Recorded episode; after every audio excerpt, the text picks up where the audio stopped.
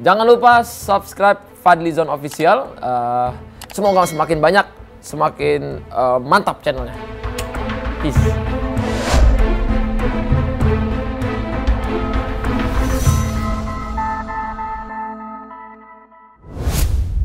Assalamualaikum warahmatullahi wabarakatuh.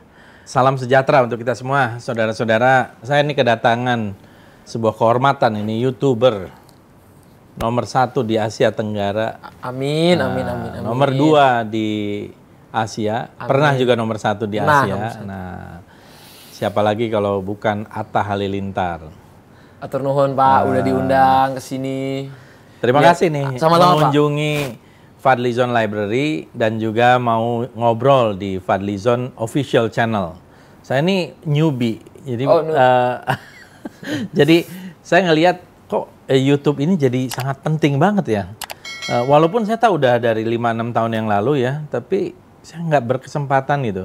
Tapi setelah saya lihat, wah ini saya harus buat gitu. Jadi mudah-mudahan ya akan terus menerus jauh lah dari Atta Halilintar jauh. Nggak, Nah. apa-apa Pak. Justru kedatangan Atta ini ya, saya kira sebuah fenomena bahwa YouTube di Indonesia saya kira merupakan sekarang ini bagian yang tidak terpisahkan dari kehidupan nih. Nah, terutama ini kajian saya dulu ya kan kita ngobrol nih kemajuan IT, kemajuan eh, informasi teknologi ini mengubah gaya hidup dan banyak orang sekarang lebih banyak nonton di YouTube ketimbang di televisi, di media-media konvensional atau media-media mainstream. Nah, mungkin kalau boleh nih Ata cerita dulu bagaimana sih mulanya waktu itu terinspirasi mulai YouTube kalau tidak salah dari berapa tahun yang lalu ya? 8 ya? iya, channel YouTubeku umurnya hampir 8 tahun ya. 8 tahun. Boleh nggak cerita dulu biar sharing sama teman-teman yang ya mungkin juga udah banyak tapi kan di sini Gak apa-apa, boleh, boleh. Memang sih aku udah udah sering cerita ya di aku sering di- udah sering ditanya juga Iya. gimana proses. Tapi gak apa-apa di channel Bapak juga cerita.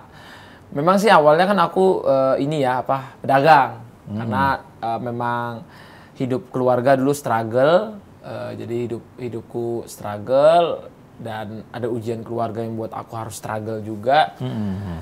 Nah, waktu jualan-jualan butuh bah butuh tempat promosi. Jadi waktu promosi-promosi kayaknya YouTube nih bagus nih. untuk tempat promosi. Butuh tempat promosi karena tempat promosi yang gratis.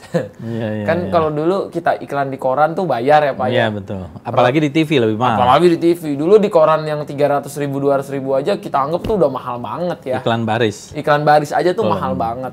Karena dulu aku juga suka jualin mobil-mobil, jadi makelarin, jualin eh, HP, jualin apa gitu. Apa aja lah, apa istilahnya palu gada lah, apa lu Iya, mau gua ada gitu.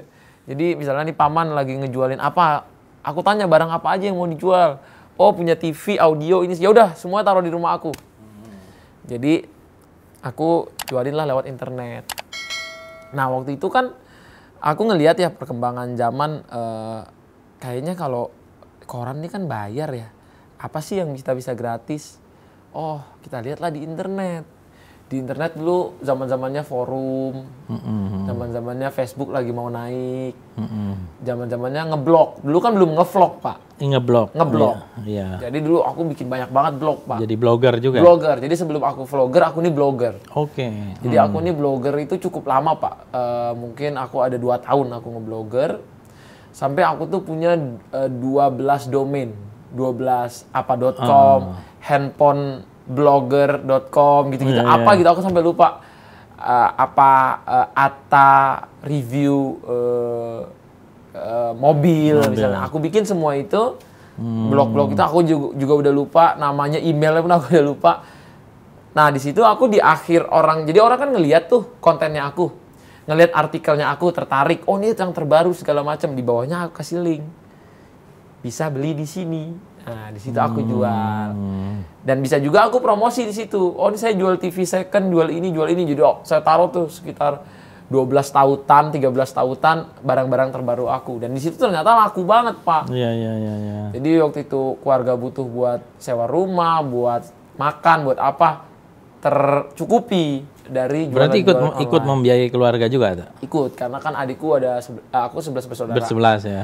Jadi eh, sebagai anak pertama harus bantu orang tua jadi tulang punggung juga pada saat Iya, itu. iya, Jadi aku bikinlah segala macam yang bisa menghasilkan duit gitu. Jadi Hmm. ntar store ke orang tua alhamdulillah nih hari ini bisa gini bisa gini dan berjalan cepet dan ternyata waktu itu aja aku dari forum dan Facebook dan lain-lain dan blog aku bisa ngejual eh, dalam seminggu dua minggu tuh bisa sampai 13 mobil. Oh iya? Iya, di umur aku yang masih belasan tahun. Untungnya berapa tuh kira-kira? Satu mobil tuh lumayan pak, kita bisa untung sejuta. Hmm. Jadi waktu aku itu pecah telur banget pak. Mungkin karena Iya, waktu itu iya. aku nggak ada saingan. Iya iya iya. pecah iya. telur banget. Dua minggu bisa jual 13 mobil, wah tiba-tiba dapat duit lumayan kan satu juta kali 13 13 Iya, juta 13 pak. juta. Iya. Wah udah seneng banget di umur segitu aku bisa ngasilin duit. Masih belasan tahun dong. Masih belasan tahun. Karena nanti waktu giliran orang udah banyak, akhirnya makelar lain semuanya pada melek itu, aku cari lagi dia, apalagi yang harus dibikin, apalagi yang harus dibikin.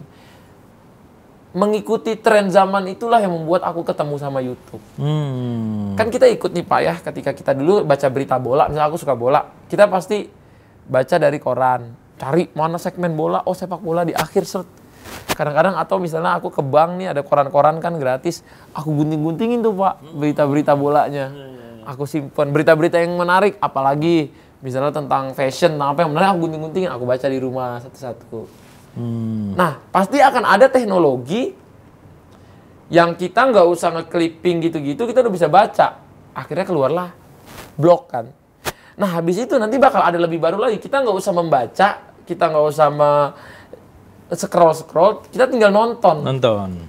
Jadi kita tinggal duduk, klik nonton, orang yang ngajarin kita. Iya iya iya iya. Keluarlah itu YouTube. Bagaimana dari cara main bola, Pak, cara masak, Semua cara ada di bikin situ. motor, cara kita ban bocor aja, cara nambal ban bocor tuh ada, Ada. Pak. Apa aja yang paling simpel, cara pakai ses sesimpel cara ngejahit pakai jarum gimana Iya, cara iya. masukinnya biar gampang itu ada. Benar benar benar. Situlah saya melihat Jadi benar-benar jadi tempat segala macam ada ya. tempat segala macam. Tapi kalau ngelihat latar belakang Ata kan kalau tidak salah keluarga ibu bapak dari Minang ya. Dari Minang. Saya ini kebetulan orang Minang juga dan walaupun tidak pernah tinggal di sana ya. Lahirnya di Jakarta, malah saya tinggalnya di puncak di Cisarua gitu. Sebagai perantau. Nah, itu dagang itu salah satu apa namanya darah, ya. Darah Minang, Padang, pandai berdagang. Darah Minang. Darah Minang. Jadi Iya. dulu Tapi ibu bapak dagang atau enggak? Ibu bapak dagang, mereka hebat juga. Dari dulu saya ngelihat, saya tuh bisa mengkikis gengsi itu belajar dari mereka. Iya, iya. iya. Orang tua saya tuh eh, dia pernah ngomong ke saya, jangan malu kalau kamu miskin, malulah kalau kamu buat salah, Mm-mm. buat dosa tuh kamu malu. Betul. Kalau betul. miskin jangan malu katanya. Benar, benar. Jadi saya melihat mereka gimana ketika kita lagi nggak punya apa-apa, mereka bisa bersihin toilet, pom bensin, bisa kerja apa aja gitu, bisa Yang penting jadi halal ya? kurir, bisa, iya yang penting halal. Jadi Hmm. jadi dari hidup senang ya udah kita saatnya senang, tapi giliran susah kita menjadi kurir, Hmm. jadi istilah zaman dulu tuh kayak ojol, kayak ngirim-ngirim kurir Hmm. ekspres apa-apa naik motor, ya nggak apa-apa, jangan malu gitu, Iya, karena iya, iya. periuk nasi kita harus ngepul Iya, betul, betul. anak istri harus makan Apalagi bersebelas bersaudara. bersebelas jadi saya kan dulu ngerasain pak gimana kita makan tuh harus sedulang biar cukup nih pak Mhm. satu dulang makan telurnya satu atau dua digabungin jadi dipecah-pecah telurnya Sampai- sampai begitu? sampai begitu. Ah, yang benar sih. wah itu gokil. Aku pernah nulis buku. Aku Iya, tulis buku soal eh, gimana sih kita struggle. Dan Itu- itu, di itu- luar negeri pak di Malaysia. Oh, di Malaysia ya. Jadi memang waktu itu eh, aku sempat sekolah. Sampai di, ya di saat itu juga aku nggak bisa bayar uang bulanan sekolahnya sampai 2 tahun. Dan akhirnya aku keluar dari sekolah coba bekerja untuk bayar utang ke sekolah dan lain-lain. Dan di situlah jadinya Atta Halilintar gitu bisa Jadi di memang- YouTube segala macam Udah ditempa oleh berbagai macam ujian ya. betul ditempa dididik dan eh, kalau nggak ada ujian itu mungkin aku nggak bisa se-struggle sekarang Tapi waktu itu di Malaysia memang belajar gitu atau belajar. Jadi memang orang tua ada ujian di Indonesia dan harus belajar ke sana, eh harus kerja ke sana. Jadi anak-anak juga kalau mau dapat visa kan kita harus visa student ya pak ya. Hmm. Jadi di Kuala Lumpur ya? Belajar di Kuala Lumpur. Hmm. Di sana hidupnya benar-benar kita benar-benar fight. Bisa setiap bulan tuh pindah rumah pak. Jadi nyewa di sini, oh yang yang yang seribu ringgit nggak mampu pindah ke 500 ringgit. 500 ringgit nggak mampu pindah ke 300 ringgit. Iya, iya. Jadi tergantung seberapa nih kita mampunya nih plan di bulan ini gitu. Jadi pindah-pindah tiap bulan angkat-angkat barang dari rumah ke rumah itu ribet banget dengan anak yang banyak dan masih kecil-kecil, Pak. Jadi saya termasuk paling gedenya saya aja yang bantuin. Iya, iya. yang iya. kecil harus di ya itulah eh struggle-nya mungkin kenapa orang nanya kok Ata umur 20-an bisa bikin ini, bikin itu, bisa usahanya segala macam. Mungkin itu Iya. dari situlah. Tapi di balik keterbatasan kan selalu ada kreativitas ya. Betul, Pak. Setuju saya. Mencari jalan keluar ya. Betul, setuju. Jadi tadi Ata bilang udah begini, begini, begini, terus ada jalan keluarnya. Ada jalan jalan keluar gitu. Jadi memang selalu ya ada jalan keluar itu. Apa hikmahnya yang didapat itu di dalam? Mungkin hikmahnya yang aku dapat ya kalau eh, di hidup eh, jangan eh, jangan mudah menyerah ya Pak ya. Jangan mudah menyerah sama keadaan dan jangan menyalahkan kita lahir dari kayak mana, dari keluarga seperti apa. Wah saya lahir, ya saya nggak bisa kayak dia sukses kan saya nggak sekolah. dia mau kuliah sampai S3 di Amerika, ya enak. Nah, bahasa kayak gitu tuh nggak boleh ada. Iya benar. Atau misalnya kita lahir, ah kamu mah enak, bisa orang tuanya berhasil, jadi ah, lahir-lahir kamu udah enak. Nah nggak boleh ada kayak gitu tuh. Jadi yang ada eh, balik lagi ke perkataan ayah saya jangan malu kalau kita miskin. Iya benar. Jadi cari cari gitu. Kalau kita nggak bisa lahir dari keluarga berada, semoga keluarga berada itu nanti lahirnya dari kita. Jadi perubahannya ada di situ. Saya juga mungkin kurang lebih sama lah meng- mengalami juga. Karena ayah saya meninggal eh, muda ya. Jadi umur 15 tahun saya anak tertua. Jadi kalau mau sekolah ya harus cari beasiswa gitu. Kalau nggak ada beasiswa mungkin nggak bisa sekolah. jadi ada keterbatasan dan keterbatasan itu kemudian membuat orang jadi kreatif gitu. Iya dong. Nah kemudian eh, Setuju banget. Iya kan? Tapi eh, sebagai mungkin tadi ya darah Minang gitu, apa masih merasa sebagai orang Minang nggak? Saya itu orang yang paling bangga saya adalah orang Indonesia. Nggak tahu ya. Itu itu saya saya merasa diri saya itu saya paling bangga. Saya lahir di Indonesia dan saya dari Minang. Iya iya. Saya bangga. Jadi sampai saya tuh ba- banyak bikin ap- baju atau apa Padang Pride. Oh gitu. Saya bikin hashtag sendiri namanya Oke, Padang Pride. Keren keren keren. Jadi karena saya bangga gitu. Indo Pride, Padang Pride saya selalu bangga. Saya baru kemarin dari pulang dari Sumatera Barat ya, dan saya bikin rumah budaya di situ. Nanti kalau ke sana mampir ya. Boleh boleh Pak. Nah, Boleh, saya bikin namanya rumah budaya ada di Aiange namanya di Kabupaten Tanah Datar, tapi di pinggir jalan raya antara Padang Panjang Bukit Tinggi gitu. Hmm. Dan saya ngelihat ya di sana, saya bikin tuh ada patung dari perunggu empat founding fathers, yaitu Soekarno, Hatta, Sahrir dan Tan Malaka. Bahkan saya kemarin mampir ke Tan Malaka. Kan dari empat orang itu tiga itu kebetulan orang Minang gitu loh. Hmm. Oh. Iya Pak ya. Iya. Bener juga ya. Bung Hatta orang Minang, Hatta orang Minang. Sultan Syahrir orang Minang, kemudian Tan Malaka orang Minang. Ya, itu kebetulan ya. Mungkin juga mereka mengalami satu zaman waktu datang ke Jakarta merantau kan, semua merantau. Bung Hatta merantau, Syahrir merantau, Tan Malaka merantau. Nah, mereka juga struggle. Dan bayangin di zaman itu ya, pasti lebih susah gitu. Dan lebih- Betul betul Pak. Di zaman itu tuh nggak segampang sekarang. iya. Transportasi aja susah. ya. Iya. Jalan kaki, naik sepeda paling jauh ya. Iya. nah, bener-bener. jadi saya ngelihat mungkin juga di Ata itu ada jiwa struggle-nya itu. Apalagi kalau saya banyak dengar cerita banyak orang-orang sukses yang merantau ke Jakarta itu awalnya memang luar biasa ujiannya. Tapi kemudian lulus ujian gitu loh. Mm-mm. Dan alhamdulillah itu yang terjadi. Nah, eh, It- itulah mungkin eh, namanya kalau kita harus bersyukur juga nggak nggak lahir di atau dari kecil udah comfort zone. iya. Jadi kita dari kecil mungkin udah keluar dari comfort zone. Jadi kita berani nyoba yang orang lain nggak coba. Jadi kita berani try, kita berani Karena uh, menurutku kan orang yang berhasil itu adalah orang yang sering mencoba. Iya benar. Orang yang sering mencoba, mencoba, mencoba, bukan orang yang takut untuk mencoba. Atta kan sekarang umurnya 26 ya? 26. Oh, ya tahu Bapak ya. Bisa tahu Pak ya. Ya kelihatan sih. kelihatan. Ya, itu masih muda loh. Ya umur 26 sih luar biasa ya. Udah udah menjadi youtuber nomor satu di Asia Tenggara dan nomor dua di Asia. Pernah juga nomor satu di Asia kejar-kejaran ya. Amin. Amin. Kayak apa sih dunia YouTube itu, Anda? Dunia YouTube ini kalau diceritain mungkin sangat luas ya Pak. Walaupun saya misalnya cukup uh, istilahnya hidup saya tuh udah banyak lah di YouTube. Saya aja masih tidak bisa membaca Pak, saking luasnya YouTube ini. Hmm. Bahkan saya itu sekarang kalau bikin konten, mungkin kalau dulu ya uh, saya ketika masih banyak 100% otak saya tuh di YouTube, semua saya kerjain sendiri. Dulu saya ngedit, dulu saya yang videoin dan lain-lain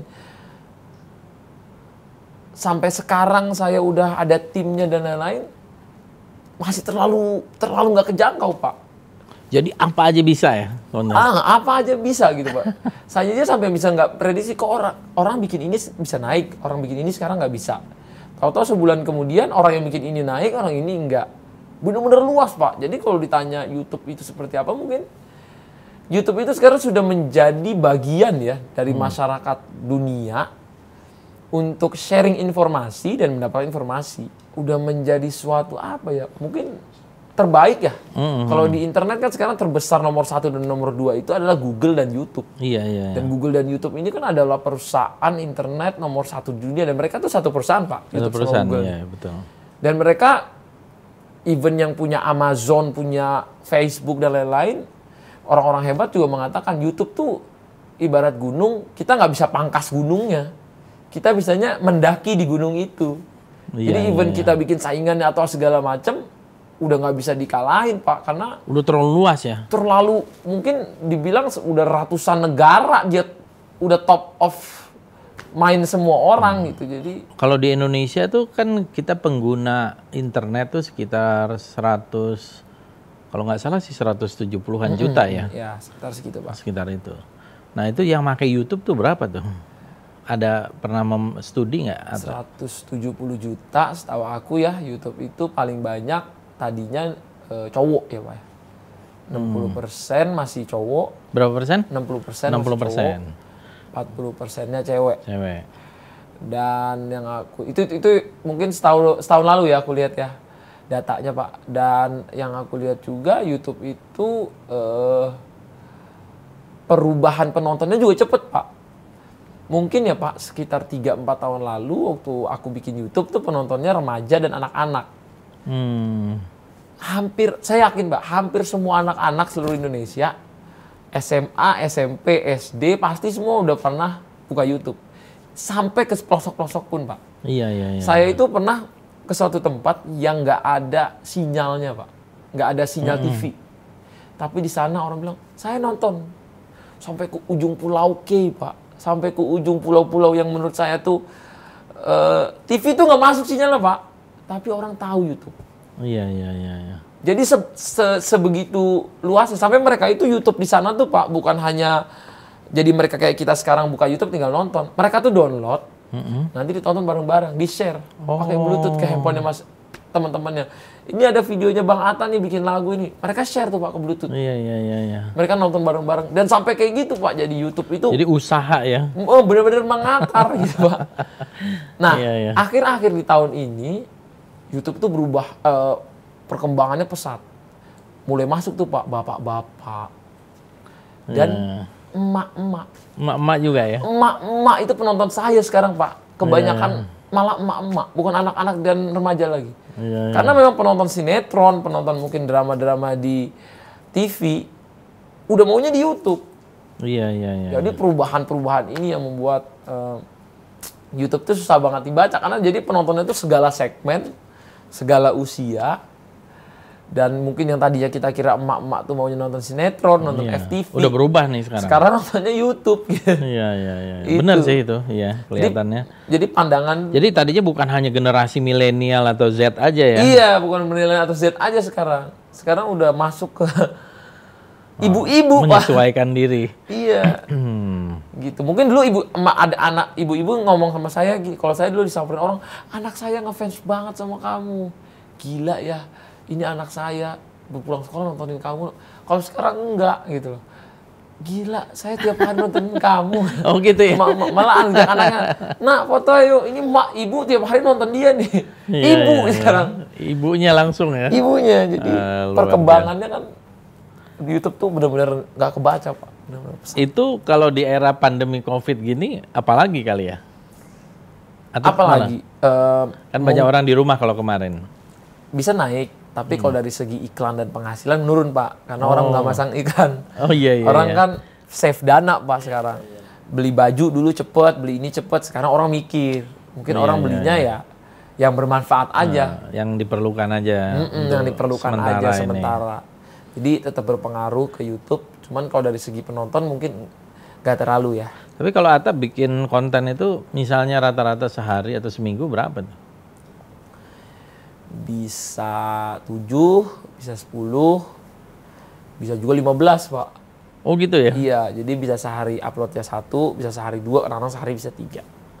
Tergantung eh, momen juga pak, tergantung momen atau deadline atau ada yang dikejar atau apa gitu. Hmm.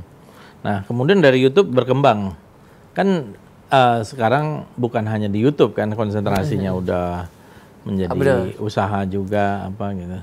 Ya, jadi di YouTube itu sekarang aku udah menyerahkan ke tim kreatif dari produser juga dari dari TV yang udah kerja di tempatku, banyak timnya juga sekarang banyak. Jadi Berapa aku sekarang timnya? eh, kalau YouTubeku itu total mungkin kalau sama manajemen dan lain-lain bisa 15 15 sampai orang 20 ya.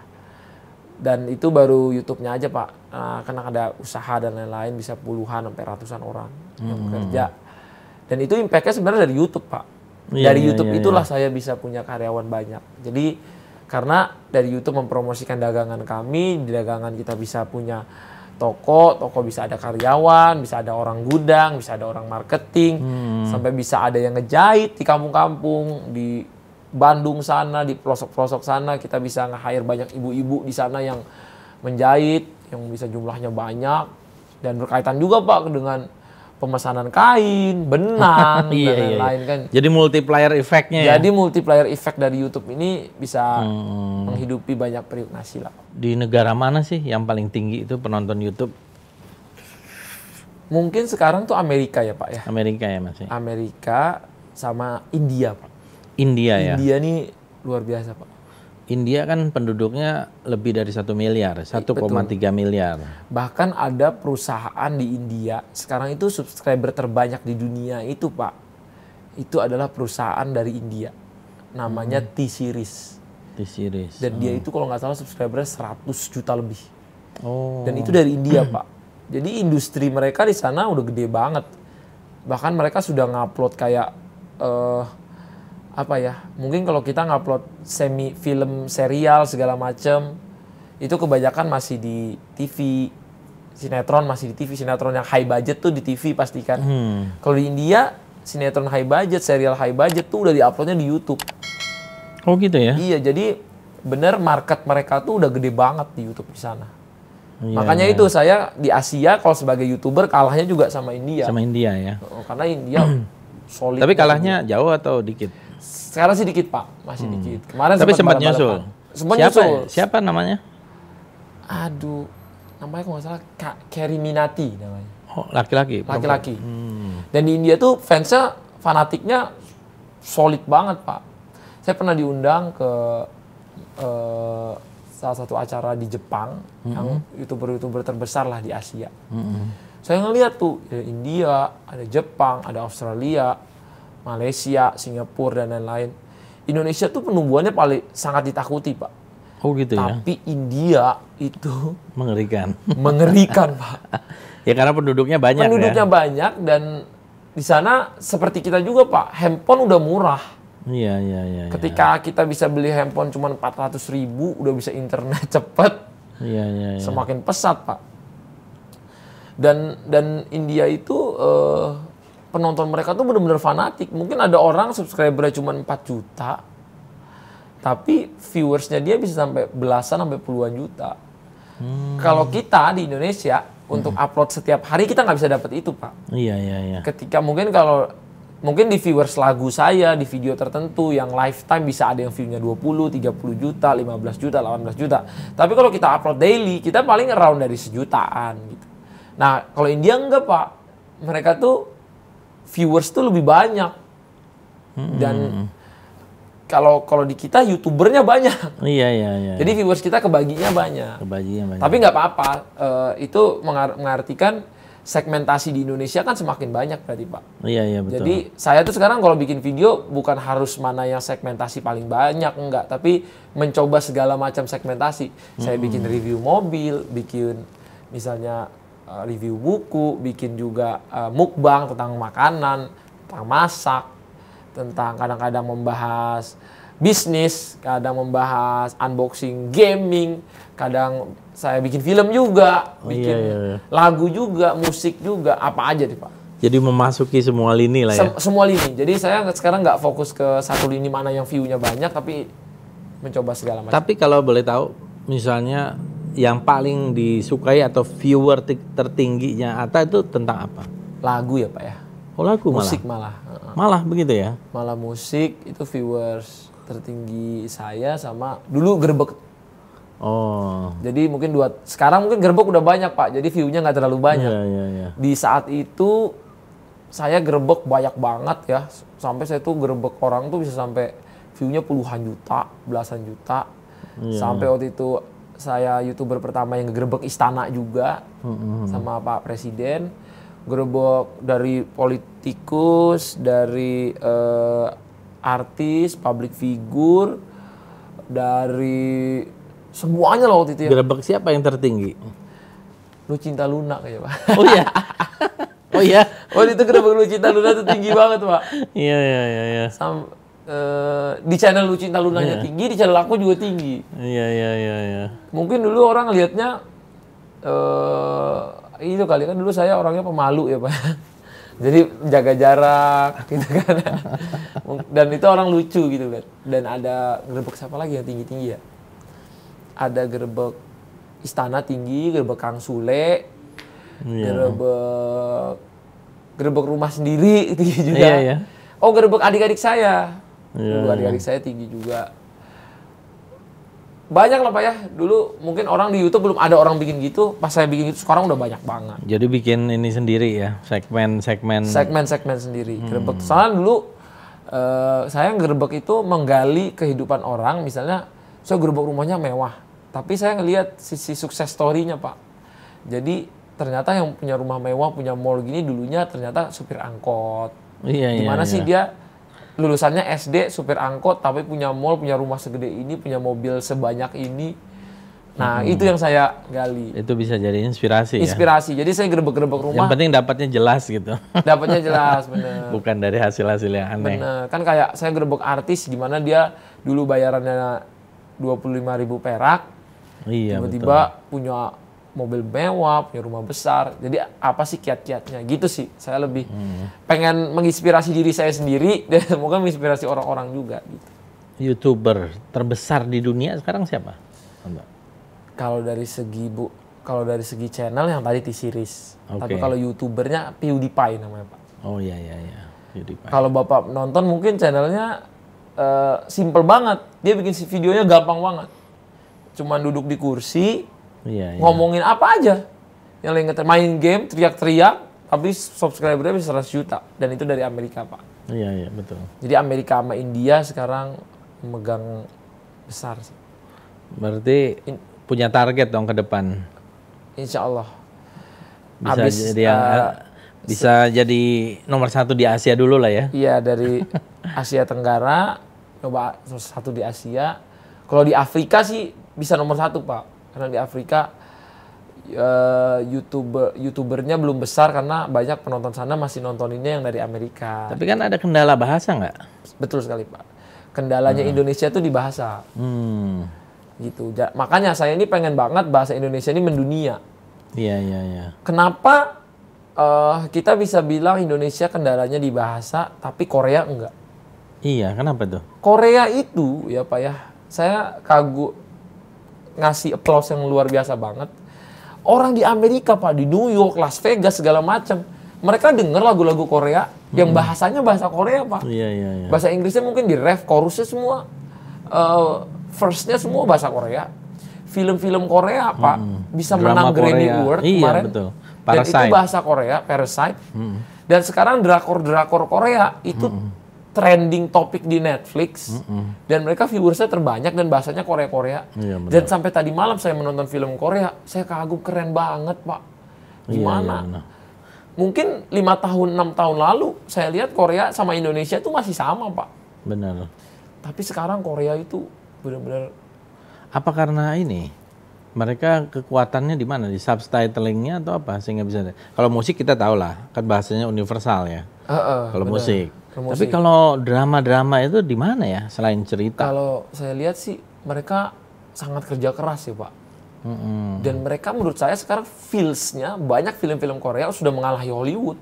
Hmm. Saya kemarin nonton, saya bandingin serial Amerika, Hollywood, sama Korea. Jadi ketika ibu dan bapaknya ada tuh ada mereka makan bareng. Ketimuran ya kayak kita Pak. Iya, iya, iya. Mereka makan bareng, gimana ibu mangunin anaknya, masakin anaknya, suapin, gimana ibunya bisa nyiapin anaknya sekolah, gimana bapaknya itu bisa biar anaknya bisa makan ayam goreng kesukaannya bapaknya kerja sampai ketabrak mobil pun dia nggak bilang anaknya gitu sampai berdarah berdarah nggak punya anak-anaknya gimana dia lagi nyari kerja buat anaknya tahu-tahu dia mati pak lagi lagi lagi kerja pak meninggal demi anaknya bisa sekolah bahagia dapat pak feelnya pak Feel-nya ya. nangisnya, suara musiknya. Jadi hubungan touch orang tua sama anak gimana dia masih nelponan, Papa habis ini ngapain? Papa sehat-sehat ya. Sambil nangis, Bapak kalau bisa kerja jangan capek-capek ya. Bapaknya lagi mimisan, lagi kerja.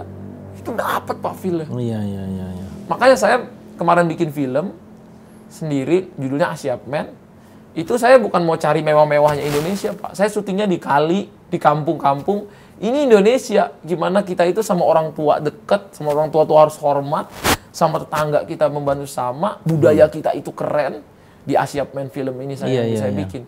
Itu benar-benar bahkan dia mau jadi superhero kita nggak bisa kuat-kuatan mungkin jadi Iron Man jadi Thor nggak bisa pak tapi kita berlatih gimana kita bisa eh, menjadi pribadi yang kuat bisa banggain orang tua kita gitu jadi itulah yang eh, saya pengen Indonesia ke depannya dan satu lagi pak di Korea itu semua itu disupport pak Mm-mm. jadi misalnya bikin video klip segala macam Oleh pemerintah ya. iya jadi mereka diba termasuk dibayarin lah Iya, iya. dibayarin. Jadi eh, budget eh, mereka untuk eh, kemarin saya baca-baca ya koreksi kalau saya salah.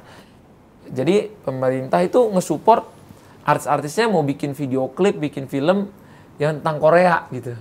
Kan Itu kan bagian promosi soalnya. iya, jadi kayak kemarin ada Sungai Han, Mm-mm. ada apa itu tuh disebut-sebutin Pak Sungai Han sampai sekarang mau Mercedes Benz mau apa semua turun tuh mem- memsponsori Korea kan Pak jadi keuntungannya buat mereka Iya. gitu Memang kalau saya lihat sih Korea ini dulu malah lebih terbelakang ketimbang Indonesia. betul betul Pak Setelah perang Korea ya, Betul. perang saudara. kita jauh lebih maju Oh, kita lebih maju apalagi di awal-awal tahun 70-an gitu ya. betul Ke Korea pertama kali tahun 94. Itu ngelihat Korea kemudian berikutnya berikutnya luar biasa percepatannya itu. Nah, mungkin tadi yang Anta bilang itu, saya tahu memang betul tuh mereka luar biasa supportnya karena itu bagian integral dari promosi. Promosi pariwisata, promosi budaya, promosi macam-macam dan mungkin multiplier efeknya ke mana-mana juga gitu. Nah di kita yang saya lihat eh, memang sangat sendiri-sendiri. Ya kan pasti artis, seniman, youtuber apa kan nggak ada yang mendapatkan fasilitas khusus apa gitu ya. Kalau malah sering kali ada juga dipersulit gitu. Ini yang yang yang saya lihat. Nah ini yang mindset yang menurut saya memang sih harus berubah gitu. Harusnya eh, dan orang-orang yang bertalenta di Indonesia banyak lari keluar Pak. hmm. jadi kayak saya lihat kemarin ada yang bikin transformer tuh ternyata Iya. 3D-nya Indonesia bikin apa 3D-nya Tintin saya bilang banyak banget ternyata orang-orang talented di Indonesia ke sana pak. Eh, kemarin saya dapat berita ya kan ada budget influencer 50 m ya pak Lebih deh kayaknya. lebih ya 80 m atau? 80 m dan itu kan dikomplain ya pak sama banyak orang. Tapi kalau di luar negeri itu budget segitu tuh paling kecil pak. Iya. Tapi maksudnya Orang di luar negeri kalau di san di di kita itu kan bukan influencer dalam arti untuk mempromosikan itu sering kali dipakai untuk kepentingan itu politik gitu. Eh, padahal kalau mempromosikan ini bagus bener kegiatan-kegiatan budaya, kegiatan bener. Misalnya nih ya kalau eh, aku lihat misalnya nih Indo- in- pe- ada akan ada film yang dibikin misalnya akan Jakarta. Jadi eh, budget itu pak yang turun, budget influencer ini yang mau bikin Indonesia ini nggak dipa- nggak dianggap remeh gitu. Nah kalau sekarang mungkin eh, kita menuju ke situ dan masyarakatnya juga harus eh, harus mengerti kalau misalnya ada budget segitu tuh bukan buang-buang uang. Hmm, Enggak, kalau menurut saya sih istilahnya juga mungkin harusnya diubah ya. Tapi mendukung misalnya kegiatan-kegiatan apa malah kalau itu bu- budgetnya harus ditambah Eh, yang mempromosikan seniman budaya karya-karya gitu. Karena kesannya kalau eh, budget untuk seperti itu kesannya itu nanti bisa dipakai untuk macam-macam Hmm. gitu loh. Nah, di- bisa disalahgunakan itu aja. Mungkin istilahnya itu nomenklaturnya itu bagian dari untuk mempromosikan eh, seni budaya dan itu menurut saya sih harusnya lebih besar. Walaupun udah ada juga anggarannya di mungkin di pariwisata atau di tempat lain. Kalau dulu ada Backcraft ya, tapi kan sekarang sudah masuk. Kalau Intinya kan intinya harus ada dukungan gitu. untuk industri kreatif Indonesia Industri gitu. kreatif. Menurut saya sih orang Indonesia tuh super kreatif kan, super kreatif. gitu. Sebenarnya udah banyak perubahan sih Pak ya di industri kreatif sekarang nih menuju ke lebih baik ya. Karena kelancaran internet dan ada adanya tadi tuh eh, budget-budget yang bisa membangun eh, kreativitas anak bangsa Iya. yang sekarang bisa dibayarin di ini sudah banyak perubahan. Iya. Cuman kalau kita mau nyampe ke kayak Korea gitu tuh dia Iya, udah iya. satu udah satu lini karena kemarin saya diundang Pak ke Uzbekistan. Itu saya diundang sama presidennya langsung. Saya Oh, ketemu iya, sama iya. presiden Uzbekistan. Jadi dia itu me- mengeluarkan entah berapa juta dolar Pak. Banyak sekali untuk ngebayarin semua YouTuber dunia ke situ. Untuk mempromosikan kan? Mempromosikan Uz- Jadi kita dibayarin nih sama tim pesawat bisnis kelas.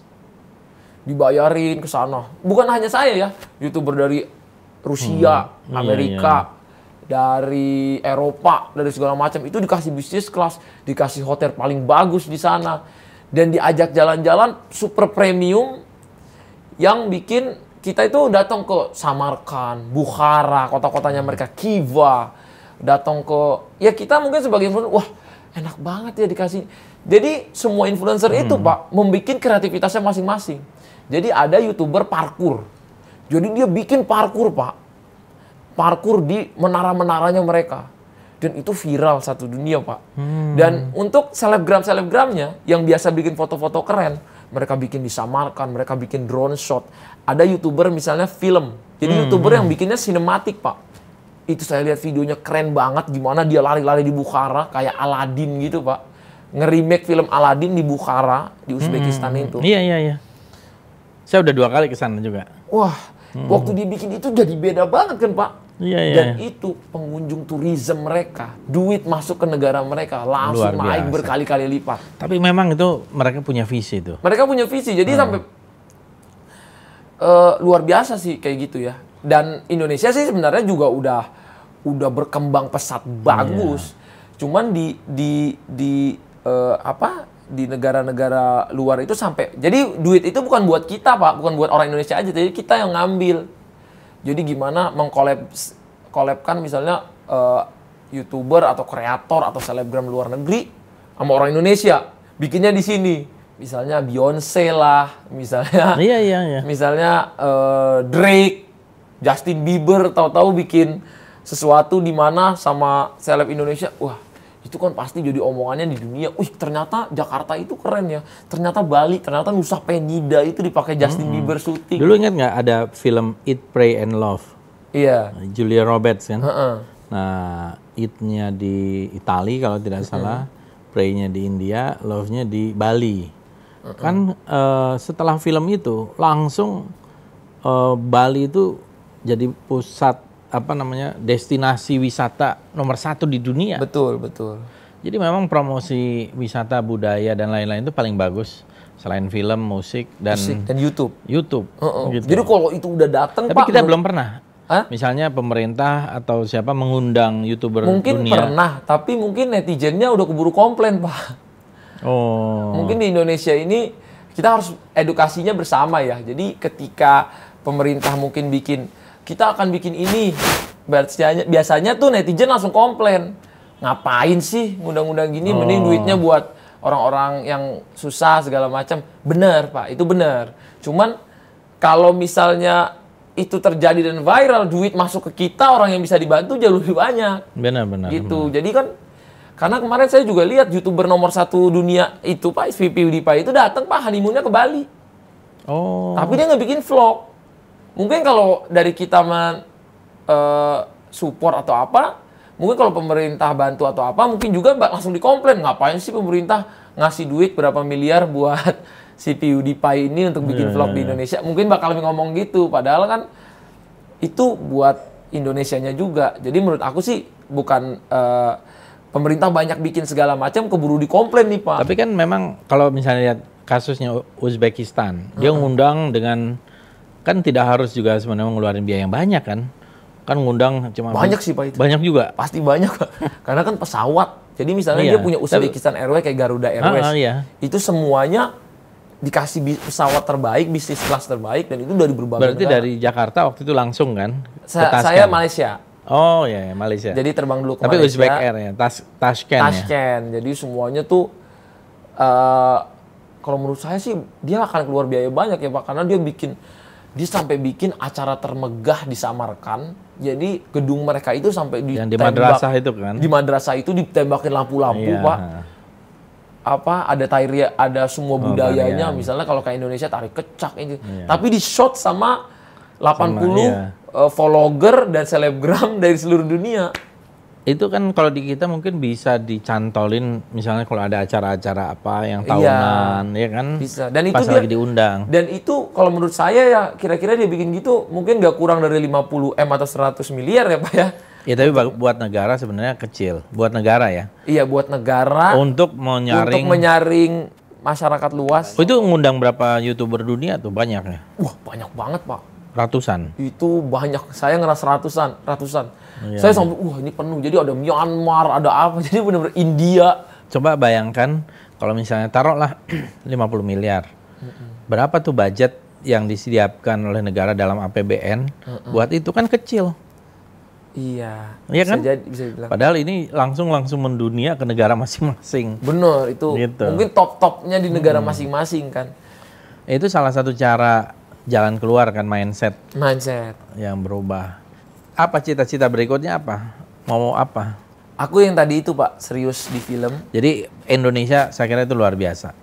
Kalau punya apa namanya cita-cita mau menjadikan bahasa Indonesia Cid- eh, mendunia. Iya, saya, saya saya punya semangat ya pak. Hmm, iya, Pengen itu loh, jadi ada. masa Indonesia bahasa Indonesia ini bisa mendunia tuh saya punya semangat untuk itu. Hmm, Dan kalau saya pribadi, saya bikin video klip di Nusa Penida, saya menunjukkan keindahan Indonesia ke luar negeri. Saya senang pak, dengan senang hati. Bukan saya dibayar, saya yang bayar. Iya, saya iya, bikin iya. itu semua saya yang bayar. Saya kemarin bikin apa kayak YouTube Fan Fest yang ditonton YouTube Fan Fest itu eh, worldwide pak, ditonton sama 100 live-nya live live di 100 negara. Saya bawa budaya Indonesia, saya pakai batik, saya pakai dance dance Indonesia, saya bawa tari piring, saya bawa padang, pride dan lain-lain. Saya bawa musik angklung, suling. Saya bangga untuk itu. Nah, ke depannya mungkin gimana caranya saya bisa bawa budaya Indonesia lebih jauh lagi gitu. Pengennya tuh sampai youtuber kita tuh kayak youtuber-youtuber di Iya, iya, iya. luar bisa bisa ngebawa Indonesia gitu sampai bahasa kita tuh orang tuh nontonnya bukan gini ah nggak ngerti gue ini bahasa Indo apa nih nggak ngerti Hmm. tapi orang ih seru ya pakai subtitlenya. Heeh. Saya lihat juga Turki mulai kan Bener. film-filmnya. Film-filmnya. Dan dia ber- bertahan di bahasa Turki, Pak. Iya betul. Dia Saya lihat stay di gitu. bahasa Turki. Saya berapa kali itu sudah nonton eh, malah saya nonton El Turul itu 405 apa 450 episodes. Terus juga ada yang Mehmet itu ya. Sultan Mehmet. Eh, oh Sultan iya Mehmet benar. Itu kedua. itu gokil. Itu kan juga luar biasa itu. Oh, luar biasa. Persatuan bahasa Turki sama Inggris. Artinya Indonesia kan ceritanya banyak banget. Banyak. Nah, kita tuh bisa banyak cerita macam-macam. Betul. Itu misalnya ya, yang banyak orang nggak tahu, kita peradaban kita tuh tua loh. Kalau kita temukan yang namanya Homo sapiens kita yang sudah modern itu 40 ribu tahun. Hmm. Itu ada lukisan purba tertua itu di Goa Leang-Leang di Maros. Itu usianya 40 ribu tahun. Wah, Gitu. Mengalahkan yang di Perancis. Tertua di dunia.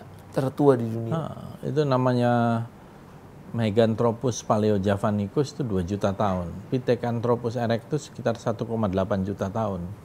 Jadi itu aja men- bisa men- membangkitkan sebuah identity kan. Belum lagi budaya-budaya yang udah modern Betul, gitu. betul. Mungkin kalau semua anak muda udah punya semangat yang sama dan pengen ngebawa memang budayanya kita gitu. Kayak orang Korea, walaupun dia Iya. mendunia, dia ngebawa. Itu kan nasionalisme yang Iya, kayak dia punya sate nih, satenya tuh dia banggain di sana. Jadi dia pakai di film-filmnya dia, dia apa? Bakso. Jadi kalau semangatnya sama, jadi kita bukan bangga lagi kita makan steak, makan pizza. Mm-mm, benar. kita bangga kita eh, pakai baju ju- tulisannya misalnya di sini logo Paris tapi kita bangganya sini Monas gitu jadi Iya, benar, bendera bendera kita bud- eh, apa budaya kita bisa tersebar Iya. itulah target ke depan saya tuh pengen kayak gitu sih pak pengen lebih eh dari di bidang saya di vlog di YouTube eh, dan target saya lagi pengen punya ribuan karyawan pak. Pengen Iya, buka iya. lapangan kerja sebanyak banyaknya menyerap tenaga kerja ya. menyerap tenaga kerja. Jadi apa aja semoga saya bisa bikin segala macam hal yang bisa gimana mimpi saya tuh bisa menjaring ribuan karyawan. Kalau adik-adik ada juga yang jadi youtuber ya. wah semuanya pak. Sekarang? Semua. Tadinya kan cuma beberapa ya. cuma ber- beberapa. Dan hampir semuanya youtuber. Dan kita channel keluarga aja tuh udah di atas 15 juta, juga subsnya. Oh. Dan adik saya ada yang umur eh, adik saya nomor 6 itu dia subscriber namanya Saih. Dia itu subscribernya 12 juta. Oh iya? Jadi udah cukup gede-gede keluarga. keluarga Ya, YouTuber. Jadi kalau YouTuber, orang ya. mungkin banyak anak banyak rezeki ini banyak anak banyak essence katanya.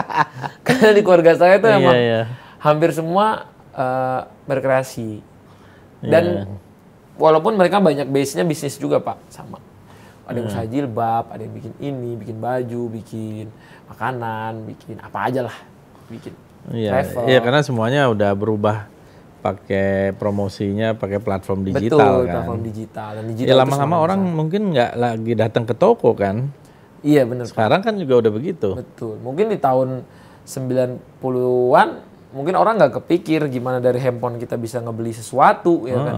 Handphone Nokia ya kita yang lama Pak gimana caranya? Dulu kita main game Snake aja udah seneng. Wih, keren ya handphone bisa main game Snake. Iya, iya. Sekarang iya, gimana handphone bisa grafik orang nembak-nembak? Oh, iya. Kan kemajuan teknologi yang luar biasa. Itu sih yang ke depannya akan kita rasakan bersama ya. Jadi udah bikin berapa film ya? Eh, ada. Aku sebenarnya kalau film main tuh tiga, empat ya. Tapi kalau bikin tuh ini pertama kali kemarin aku bikin film. Bikin aku sih biasanya ngedirectnya selain eh, baru belajar kan sebelumnya ngedirect eh, serial, video klip gitu YouTube. Ini nge- inilah ngedirect ngedirect film pertama sama Pak. Karena saya lihat tuh film tuh penting sih ya. Itu dulu ada film Merantau, kemudian The Raid, ya, Hmm, The Raid dulu. ya kan. Bang Iko tuh. Itu kan itu juga dari Sile Minang tuh, kalau tidak salah. Iya iya. Tapi itu hebat kan Pak sampai ke dunia kan. Mendunia. Pemain-pemain Indonesia fighting silat Indonesia itu bisa sampai aku lihat Bang Saya Iko pas di lagi itu lihat poster-posternya sampai di Paris. sampai di Paris. Benar. saya pas lagi di sana gitu. Wah, luar biasa. Bangga juga gitu ngelihat dari Indonesia bisa lahir kayak gitu. Mungkin harus dipikirkan juga kapan Indonesia bisa kayak Korea ya. Ada filmnya bisa masuk ke Academy Awards gitu. Bener. Dan mungkin sekarang sampai semua orang eh di seluruh dunia setelah nonton, saya harus ke Korea, saya harus ke Korea. Apa sih produk Korea? Apa sih di Korea? Jadi masuk kan ke kepala orang. Mungkin tadinya dia ngefans BTS, BTS udah kayak mungkin beberapa orang di dunia itu kan ngefans sama BTS sama Blackpink tuh udah kayak Tuhan, Pak. Iya iya. udah iya. kayak agama. Kalau di Iya, tempat iya, lain mungkin kalau kita kan agamanya kuat, jadi agama tetap Islam.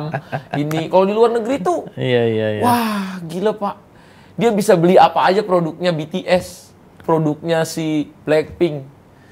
Dan pengaruhnya kan ke Koreanya Pak. Belinya Oh, iya kaset dong, dari iya. Korea, produksiannya produksian Korea. Maju jadi negaranya Iya. kan. Gara-gara industri hiburan. Dan mungkin kalau tourism sekarang dibuka, Korea adalah tujuan wisata terbanyak. Iya betul. Termasuk yang terbanyak kan peningkatannya katanya tourismnya luar biasa Pak. Luar biasa. Karena bisanya mereka Iya, antara lain itu kan untuk mempromosikan melalui serial-serial serial dari ini lagu lagu. semoga ya pak ya depannya saya punya mimpi itu sih dari saya pribadi gimana caranya kita bisa banyak kok kemarin kan juga eh, musik-musik Indonesia udah mulai masuk ke sana banyak tinggal gimana mengpackage itu semua berpengaruh untuk ekonomi negara kita kan pak Heeh. Oh, saya senang sekali deh dengar Ata artinya punya satu vision gitu. Itu kan yang paling Hmm, Amin, penting. amin amin Kalau bukan orang-orang muda yang sekarang untuk ngelihat ya siapa lagi kan? amin betul pak Dan eh, tadi yang harus out of the box gitu.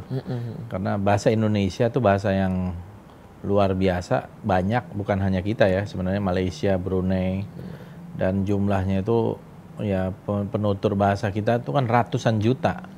Kenapa tidak gitu? bener, bener. Yang sedikit aja eh, yang lebih sedikit dari kita aja bisa diterima oleh dunia. orangnya kita tuh pak gini. Jadi ketika ada orang kita yang sukses keburu diiriin. Jadi orang-orang kita tuh nggak maju pak. Jadi ketika dia mau maju ah paling kayak gini. Malah kita yang ngejelekin orang kita sendiri.